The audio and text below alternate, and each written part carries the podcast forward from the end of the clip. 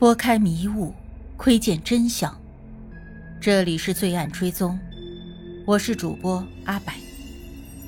凶案或许离奇残忍，但作案的动机往往代表了人性的欲望。追踪真实罪恶，重返凶案现场。让我们开始今天的案件吧。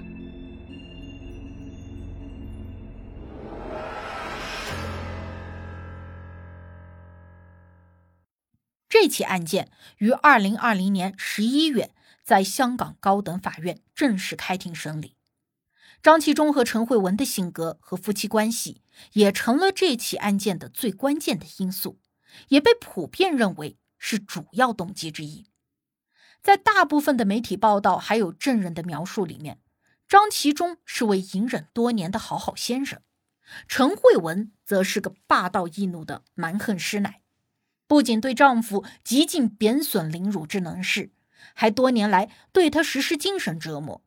所以在辩方的语境里，这是一起懦夫被悍妻欺压凌辱多年，最终忍无可忍，一怒之下杀妻的故事。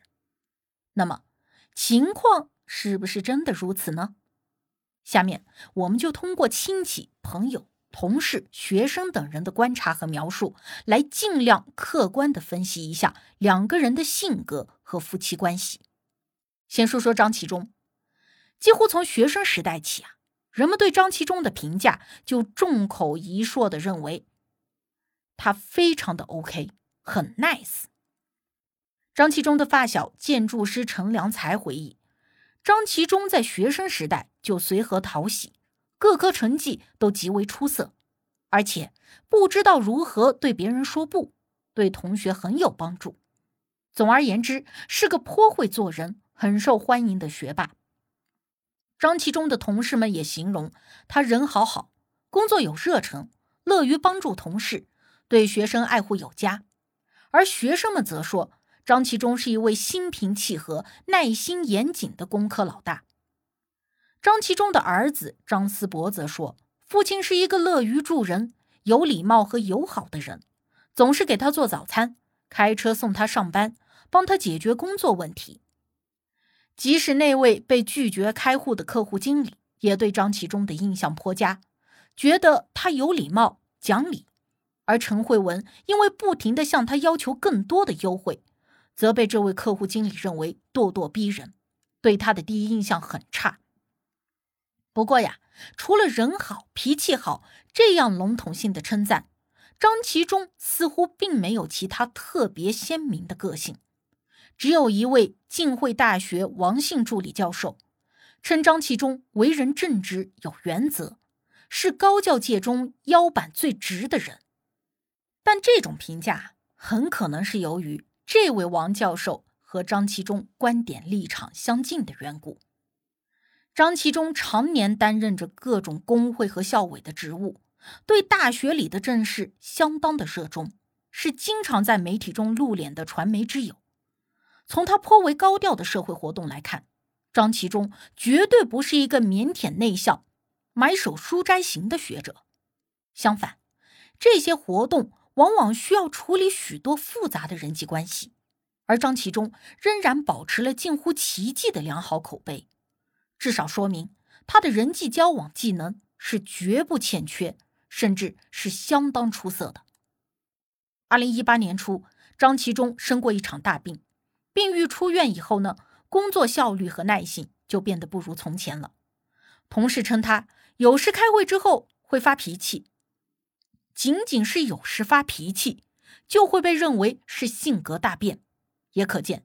张其忠之前的情绪掌控能力是有多么的强？跟张其忠相比啊，陈慧文的风评就差了很多，霸道、易怒、不易相处，是对他最普遍的形容词。伟伦堂的员工蔡荣辉透露，陈慧文的外号叫做“天拿水”，这是一种由多种有机溶剂配制而成的溶液，易燃。跟陈慧文的英文名 Tina 是谐音，意思是说他一点即着，一旦有违意愿就不会闭嘴。伟伦堂的员工在顶楼，也就是张其中的家门外清点床单或者安装太阳能板的时候，都会被他投诉。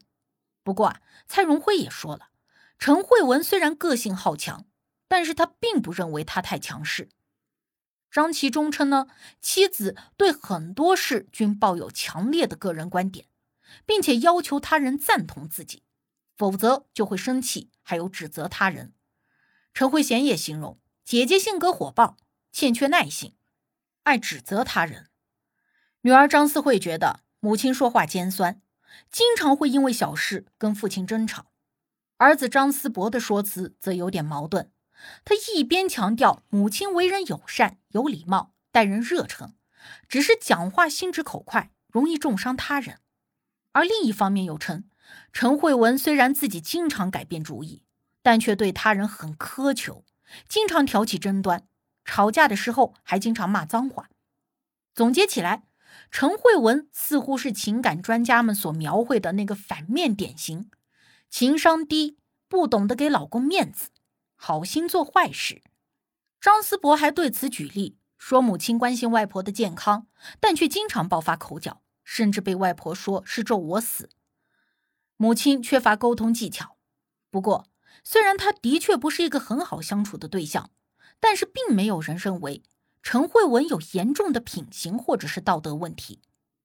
案发之后啊，曾经有三百五十多人上书为张其中求情轻判，当中不乏社会的贤达和著名学者。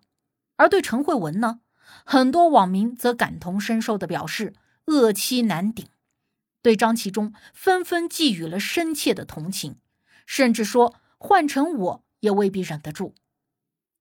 不过，如果仔细的研究陈慧文的性格，就会发现，他与其说是脾性本身的恶劣，不如说是一种严重欠缺社会技巧而表现出来的笨拙。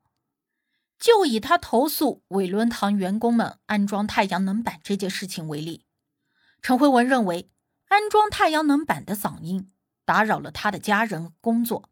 所以义正言辞的就跑去投诉，完全没有意识到自己的行为其实是在给丈夫的工作添堵。陈慧文的霸道和强势，更像是以自己的标准来阐释世界的简单粗暴。虽然有时出发点是为了别人好，但是如果对方的观点跟自己不一致，他就会将自己的想法强加于人。即便是想要他人听从自己的时候，他也只会用最不明智和最笨拙的方法，也就是喋喋不休跟发脾气。这在本质上和小孩子想要某种东西时的哭闹不休没有什么区别。陈慧文出身富家，在养尊处优的环境里长大，在两个人婚姻的初期，陈慧文很有可能的确在性格上会比较自我。很多的新婚妻子会和丈夫或者是孩子的不断互动中，探索出适合彼此的沟通方式。这大概就是情感专家所谓的共同成长，或者是御夫有术。而陈慧文呢，在结婚三十年之后，却依旧是毫无头绪。在丈夫记忆里，那个性格开朗、乐于助人的年轻姑娘，也成了难以忍受的恶妻。这也就是这起案子的重点：张其忠和陈慧文究竟有着怎样的夫妻关系？女儿张思慧在庭审作证时形容父母每天都好开心、好甜蜜，而张其忠则自称自己和妻子的婚姻属于开心的。表面上来看，张其忠也似乎是位达标的好丈夫，他会接送妻子去打球。周末和妻子一起去遛狗或者看电影，外出旅行的时候也会拍摄不少的夫妻合影，跟子女与陈慧文一起共度母亲节。不过，在另一个版本里，张其忠和陈慧文的夫妻关系则没有丝毫的甜蜜可言。陈慧娴称，姐姐姐夫并不浪漫，在她的记忆里，自从孩子出生以来，他就从来没有见过他们牵手或者是拥抱。儿子张思博也说，母亲经常对父亲恶言恶语，埋怨他收入差，经常用“废”“扑街”等字眼来指责父亲。但是张其中呢，很少反击，只是看起来很生气，怒目而视。张其中在审判中称，因为妻子将买楼全部归功于自己，抹杀了他的努力，因此觉得很受伤、不开心。但是认为发怒的时候，对方应该理解得到，所以从来没有要求妻子停止侮辱。除此之外，张其忠还称，他认为就是要求，妻子也不会有所改变。辩方认为。由于陈慧文经常在别人面前侮辱丈夫，形同精神虐待，导致了张其中情绪控制能力受损，长期压抑自身情绪。经过精神医师的诊断，张其中在案发时已经患上了严重的抑郁症，所以影响了判断力和自制力。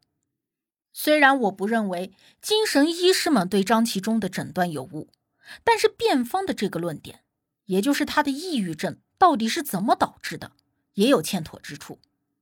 案发的时候，张其中刚刚生过一场大病，在学校里也有派系间的不和和斗争。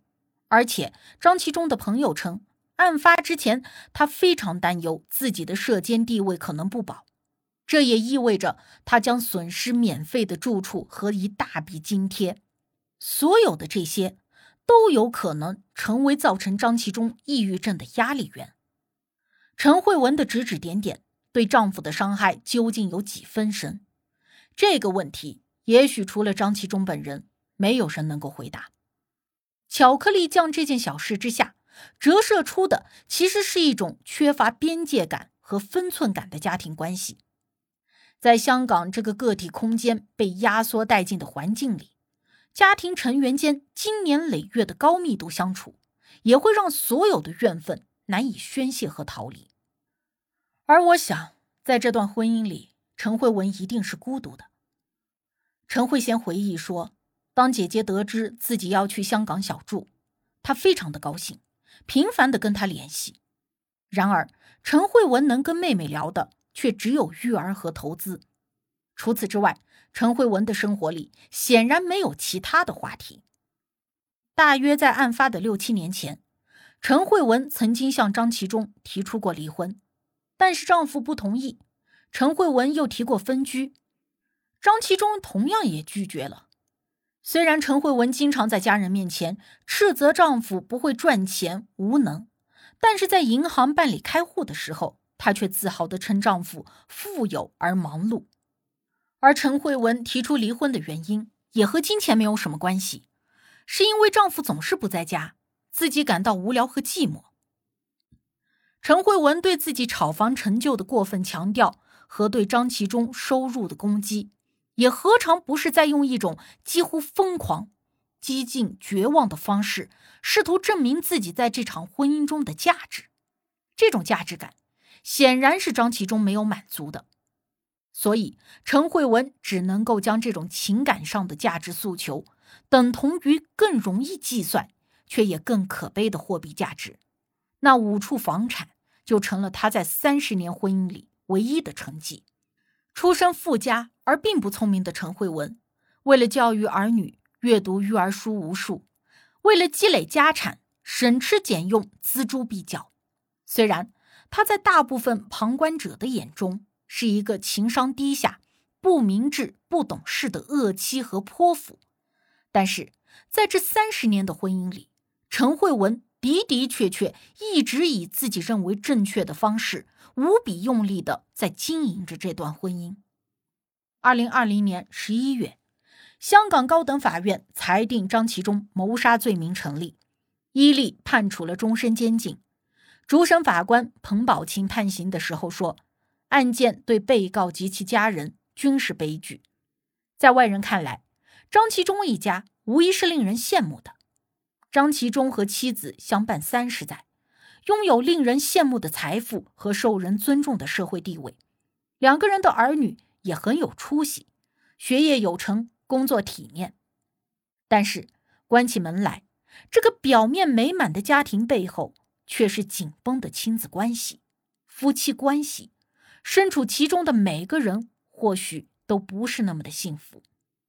或许。在追求符合社会期待的理想幸福模板时，我们也应该认真的想一想，所谓的幸福究竟是什么？八世间奇案，看人间百态，品百味人生。喜欢的朋友可以订阅专辑，关注我，定期更新真实案件。你都看过或者听过哪些离奇的案件？欢迎留言讨论。我是阿柏，我们下期见。